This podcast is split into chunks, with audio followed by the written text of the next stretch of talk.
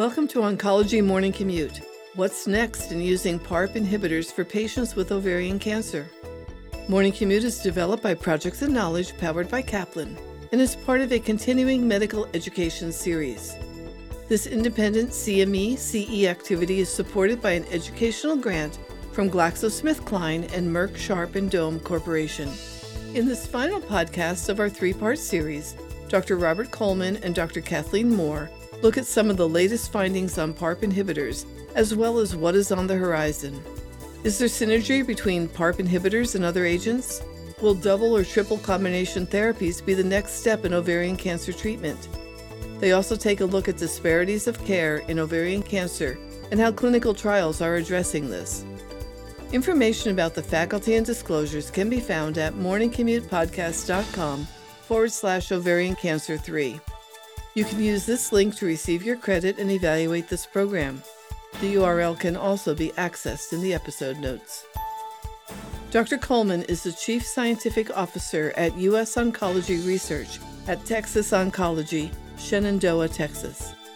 Doctor Moore is the Associate Director of Clinical Research in the Department of Gynecologic Oncology at the Stephenson Cancer Center in Oklahoma City, Oklahoma. I am your host, Candace Hoffman. Doctor Coleman will begin our discussion. Well, good morning, everybody. Welcome back to podcast number three of three, discussing PARP inhibitors in patients with ovarian cancer. Of course, joining me today is my good friend and colleague, Doctor Katie Moore at the Stephenson Cancer Center at the University of Oklahoma in Oklahoma City. And of course, I'm Rob Coleman, G one oncologist here in uh, Houston, Texas, where I serve as Chief Scientific Officer for U S Oncology Research.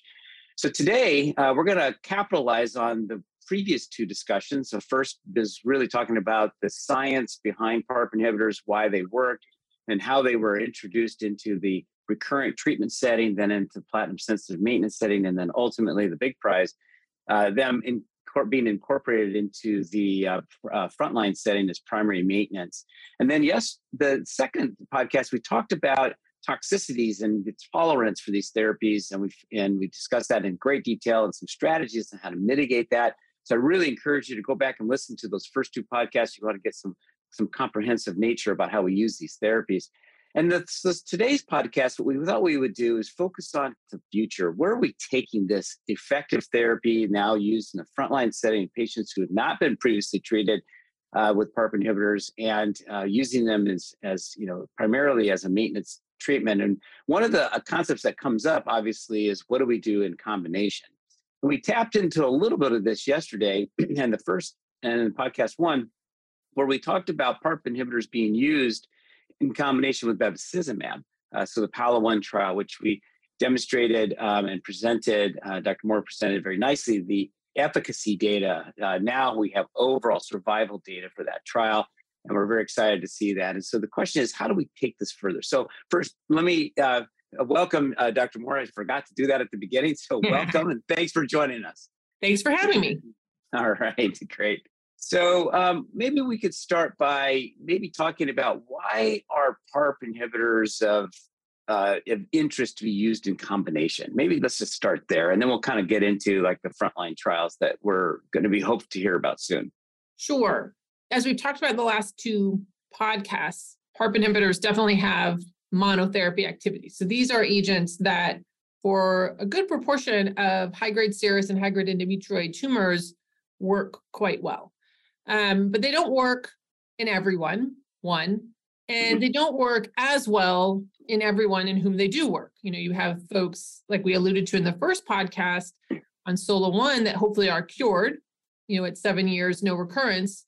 And then you have that same study, which was all B R C A-associated cancers, twenty-four percent of, of patients recurred during the two years of their PARP inhibitor. So clearly, despite having the molecular biomarker, something was off, you know, and we're learning about that, you know, the importance of the particular mutation and then the microenvironment, et cetera. We're unraveling that sort of as we speak. So I think that when we think about PARP inhibitors, we've made a lot of accomplishments, but um, but this is the new floor, you know, and so now we're building off of kind of where we are now. We have not peaked, and um, we have a lot of patients left to serve. specifically all of those who aren't cured with PARP inhibitors alone.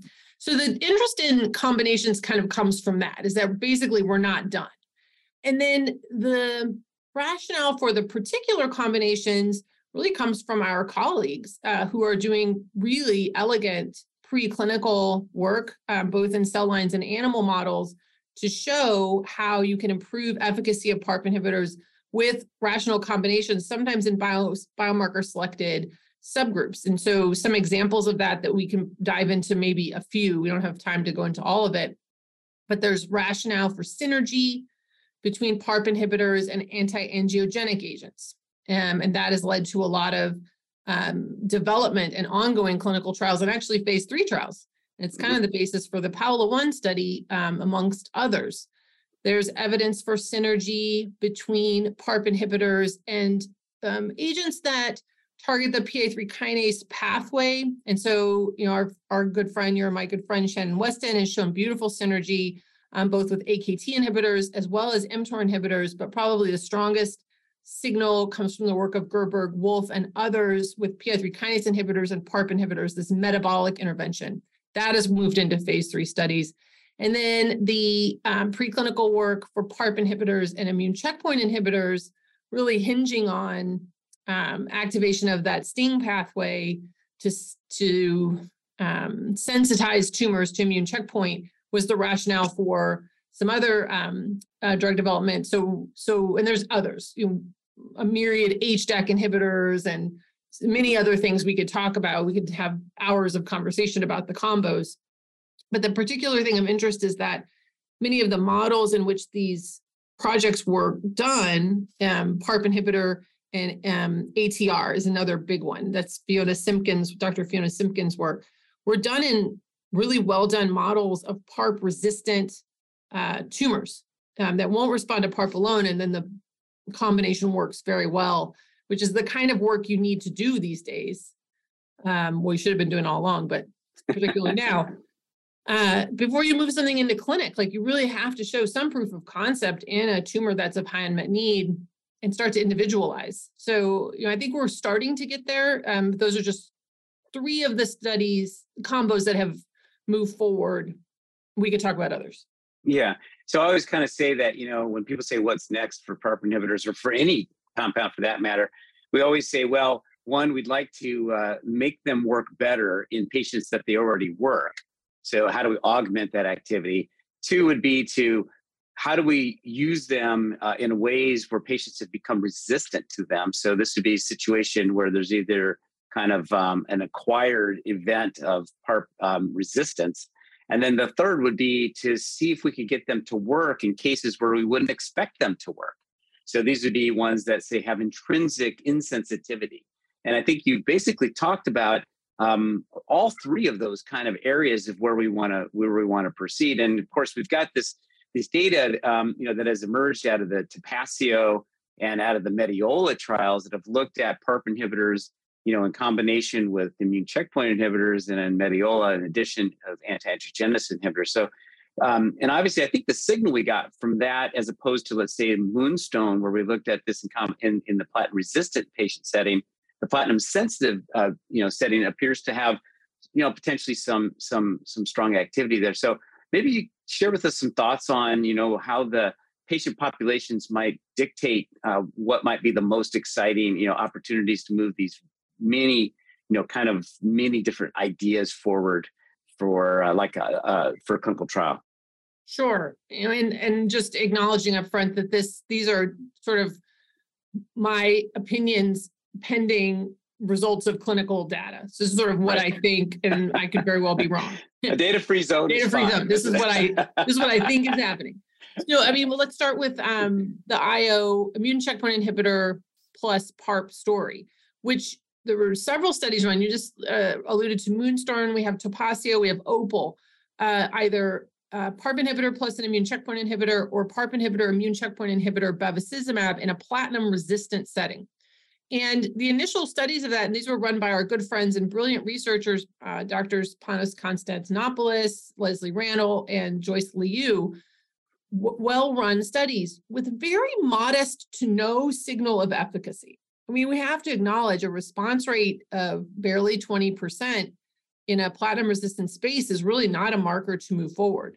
Um, however, at the same time, those are being performed. A similar experiment was um, being done, and you just referenced the Mediola study, which was updated at E S C O this year by Doctor Susanna Banerjee.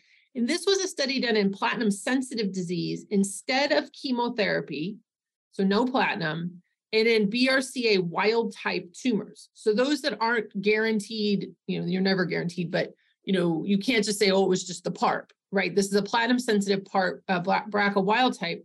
And they tested um, the Olaparib durvalumab versus Olaparib durvalumab and bevacizumab.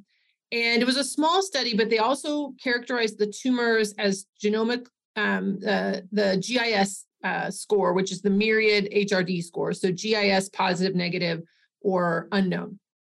And so in a G I S negative, that's homologous recombination deficiency test negative, you would not expect any efficacy from a PARP inhibitor. Um, even in a platinum sensitive H R D test negative, you know, we know that from Quadra, the response rates, you know, five to ten percent at best. But what we saw in Mediola was a seventy-seven percent response rate. Uh, and it was like a one hundred percent response rate in the H R D test positive. And these are in the in the triplet, for the triplet therapy. The doublet didn't work really well, which is interesting. So is there some magic to this triplet of anti-angi- targeting angiogenesis, targeting PARP, and targeting um, P D one or P D L one in this case, Uh, in a um, context of a platinum-sensitive tumor that, you know, creates some, some synergy and, and some therapeutic magic? That result may be spurious. It's a very small study, or it may be real, but really we're all kind of on pins and needles to see the result of one of, um, well, really three, but four frontline studies, which are all-comer um, in terms of H R D status. Um, three of those studies have that triplet in at least fifty percent of the population. So cumulatively, it's several thousand patients who have received the triplet versus the doublet. And so we should be able to tease out whether or not there's some magic to this, um, this triplet therapy. Um, but I, I think if it does work, if I O has a hope in ovarian, I think that's the real question. The prior failures may have been related just to the context of the tumor and being so platinum resistant that maybe it's just too late. Uh, but when you bring it in with appropriate partners in a tumor that's either less heavily pretreated or still quote unquote sensitive, whatever that means in the tumor microenvironment, maybe you see a benefit. There's a lot of companies riding on that hope right now. And we'll start to see that next year. Yeah, and that's a good point. So, you know, I think I like to break this down, you know, kind of our expectations. So in platinum-resistant ovarian cancer, so these are patients that, you know, have demonstrated that they don't, they're no longer sensitive to a D N A-damaging agent as strong as platinum. So our expectations for PARP working by itself in that situation, very low. Same thing with immune checkpoint inhibitors. You know, we know that uh, ovarian cancer is not a, uh, a mutationally loaded tumor. It's it's it's it's annotated by copy number alteration, relatively low to mutational burden, and we wouldn't expect, and we haven't seen activity with I O therapies alone in that setting, nor in combination with chemotherapy. So we've got these two kind of two agents that really don't have any activity in that setting now being combined, demonstrating low activity in that setting. So we didn't really achieve that kind of that push. But as, as mentioned, in the platinum-sensitive setting, where we've actually kind of teed up the patients to potentially respond, you know, we don't really have strong signal with I O in, in platinum-sensitive uh, disease, but we have a strong signal with PARP in that setting. We have we have seen activity with bevacizumab uh, that is not dependent upon B R C A mutation, for instance. So, um, so it has its own independent activity. So we're starting to see that these synergies may work in certain patient contexts, which is why it's so exciting to talk about these uh, these ongoing trials that you mentioned, and I'll just I'll just list them here um, for for sake of clarity. So we have FIRST, which is combining um, the starlimab uh, as the immune checkpoint inhibitor with with niraparib as the PARP inhibitor, and bevacizumab is an option. We have DUO-O, uh, which is uh, combining durvalumab as the immune checkpoint inhibitor with olaparib as the PARP inhibitor. And bevacizumab is, is given in this patient um, cohort. And we have KEYLYNK, uh, which is the um, uh, using pembrolizumab as the immune checkpoint inhibitor with olaparib as the PARP inhibitor. And here again, the uh, immune, the uh, bevacizumab is, uh, is is is left up to the investigator. And the fourth trial that you mentioned was the was the, the PINA combo, which is looking at the immune checkpoint inhibitor of nivolumab with the PARP inhibitor rucaparib. So it does not have that bevacizumab component to that. But as you mentioned, that's that accounts for five thousand patients. That's a huge number of patients with four different immune checkpoint inhibitors, three different um, PARP inhibitors, and in the context of bevacizumab. So how, how, tell me how you're going to sort through all of that data when it comes out. Um, because these are being done, you know, some of these are limiting patients that have B R C A mutation uh, or tumors that have B R C A mutation. So these are going to be largely focused in the germ, in the in the tumor B R C A wild type uh, cohort. So we'll have H R D test positive patients, um, and um, but it's really going to complicate the landscape uh, if some of if some of the results are positive and some of them aren't. Uh, so right. I think yeah. So you know how how do, how is how how are our listening audience Gonna going to be able to sort through something as complicated as you know three drugs in a maintenance setting and interpreting these trials? I mean, honestly, I think it's just going to come down. These are all well-developed or well-designed, well-executed studies. Um, they're very different, though, as you alluded to. Uh, I'll tell you, for example, the first study is based on the homologous recombination repair panel, not H R D. So it's a different biomarker. Mm-hmm. Um, Uh, KEYLYNK is just in B R C A wild type, and DUO is kind of the same, except it has um, a separate cohort for, for B R C A. So, so it's really going to be breaking down the biomarkers. I think if they're all positive, the hardest to interpret is going to be my study. So I guess I can say that out loud is, is FIRST, um, because we have a different biomarker, um, you know, that's not commonly used in, in the United States, at least yet, uh, as, as a predictive biomarker for PARP inhibitors. And so it's just going to come down to the results, um, how the kind of control arms, like, you know, we sort of look at the control arms and and sort of um, level set, is that an overperforming or underperforming control arm? You know, what is what does the population look like as compared to the other relatively recent data? So it's fortunate that we have relatively comp- contemporary data sets in PRIMA, PAOLA, and SOLO is kind of an older study now, actually. Mm-hmm. Um, to compare to. So it's not like we're comparing outcomes to a decade ago where you, all sorts of things can impact that. So I think it's just going to come down to the results and the and the um, pre-specified analyses, um, analytic analyses. I think I'm super frustrated by decisions being made by non-analytic endpoints. So hopefully that stops with these studies.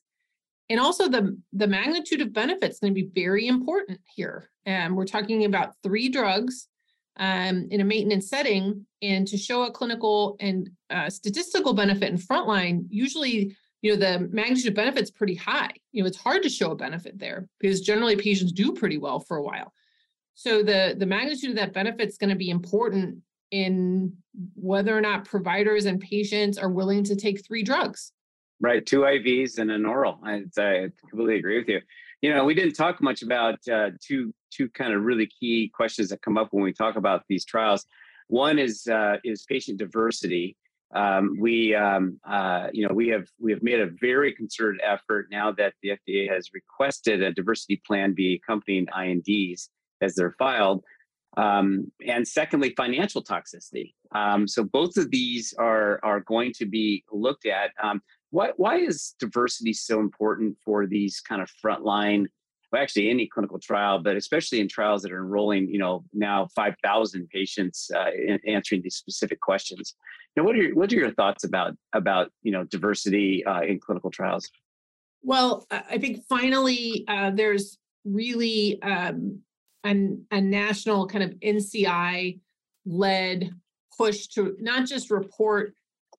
Okay, we've been in reporting mode for a long time about uh, outcomes of all sorts of cancers. You know, this isn't unique to gynecologic cancers, um, based on mainly ethnicity, but it's such an intersection between ethnicity and socioeconomic status and geographic and financial disparities. So there's this kind of intersection that comes together that um, historically has excluded really um, substantial proportions of kind of U S citizens and not even, and U S non-citizens, I'm going to say, mm-hmm.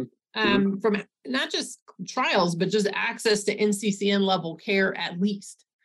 So that's sort of the first problem, right? Is just making sure that everyone has equitable access to um, exceptional care.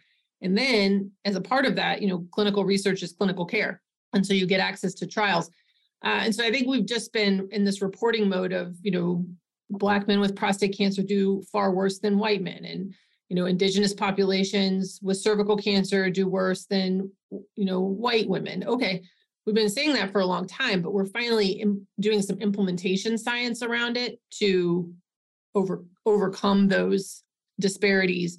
Um, and I really feel like the it was forced on us, not forced because of the importance of this, but the changes were forced on us by the changes that were made during COVID, many of which probably unintentionally led to more equity in access to physicians and therapies um, and trials, because we took out a lot of the fat um, that often can be cumbersome for, for patients to participate, to even receive therapy um, at an academic center or participate on a trial. You know, virtual visits, I think, were phenomenal um, for opening the doors, um, allowing patients to treat with standard medicines closer to home when they're on a trial was phenomenal.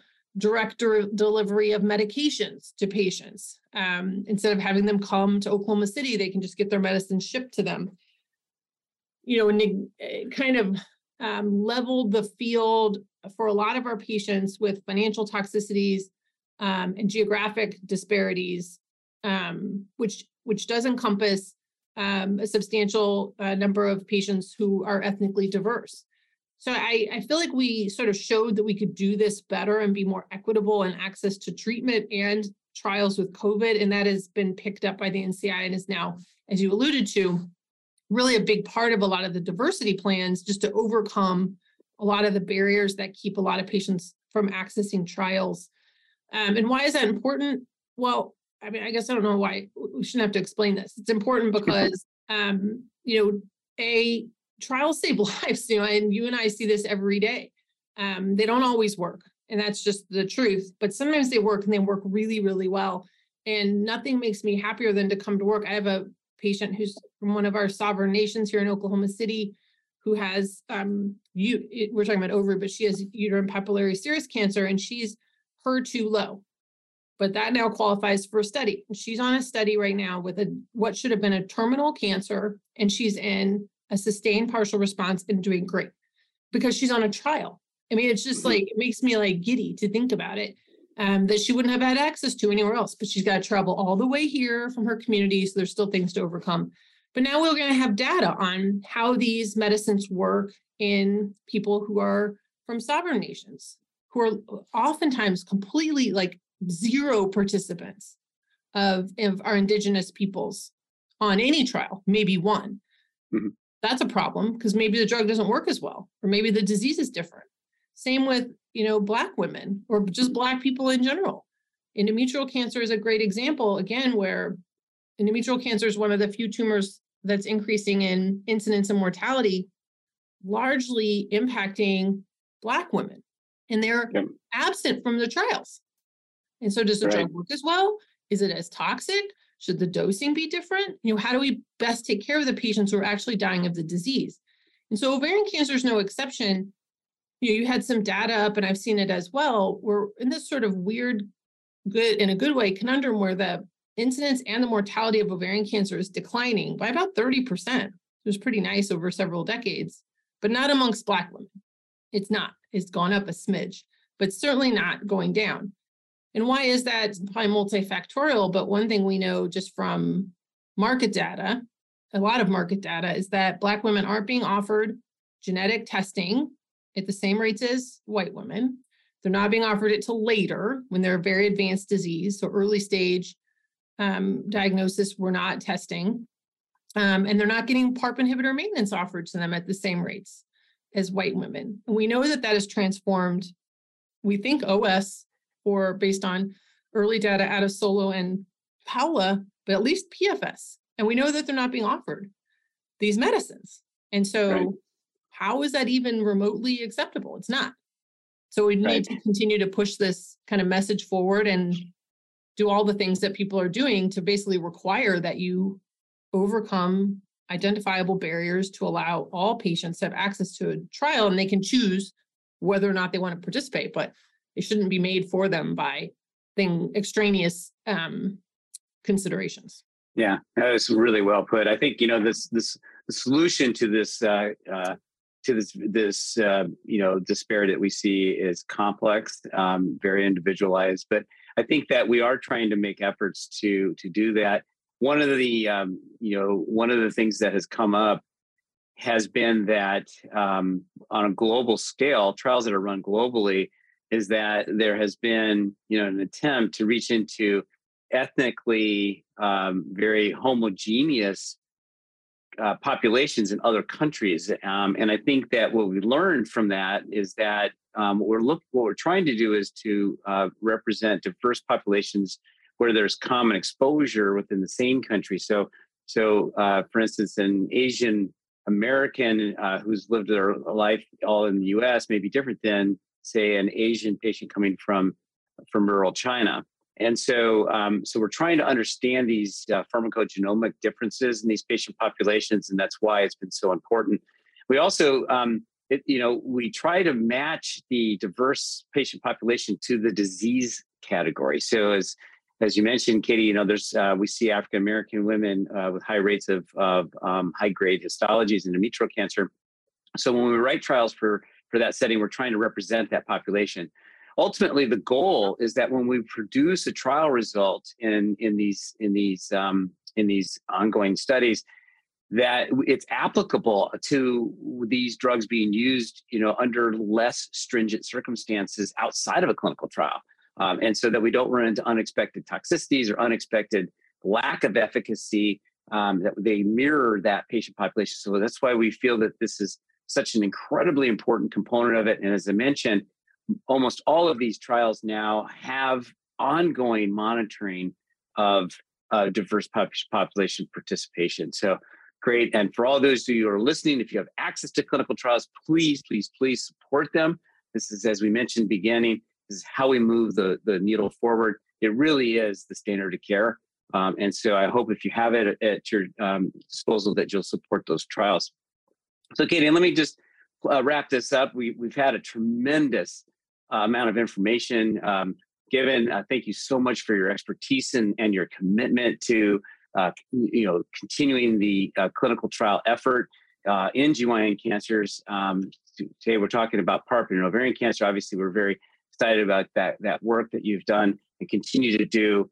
Um, we um, are very excited about the future, uh, looking at ways that we can extend the use of these agents and make them even more effective. Um, we have a lot of really cool ideas that you brought up about what's coming uh, in the trials that have already enrolled, but also some new opportunities, looking at different pathways and ways to leverage these medications. So um, I want to um, close out by thanking um, the the listeners um, as well uh, for your uh, um, for your uh, participation in these podcasts. Katie, thank you again for your uh, tremendous uh, knowledge and uh, and the clarity. I think that you've brought this message to our audience. Uh, it's really, uh, really a, a gift that you have. And I, I really want to uh, extend my gratitude to you uh, for joining us for these uh, three uh, podcasts. So thank you so much. Thank you for having me. You bet. Remember to receive your credit and evaluate this program. Please visit morningcommutepodcast.com forward slash ovarian cancer three. You can find all of the episodes in this series and all of our other podcasts on your favorite podcast streaming services, or download our Morning Commute app. Thank you for joining us today.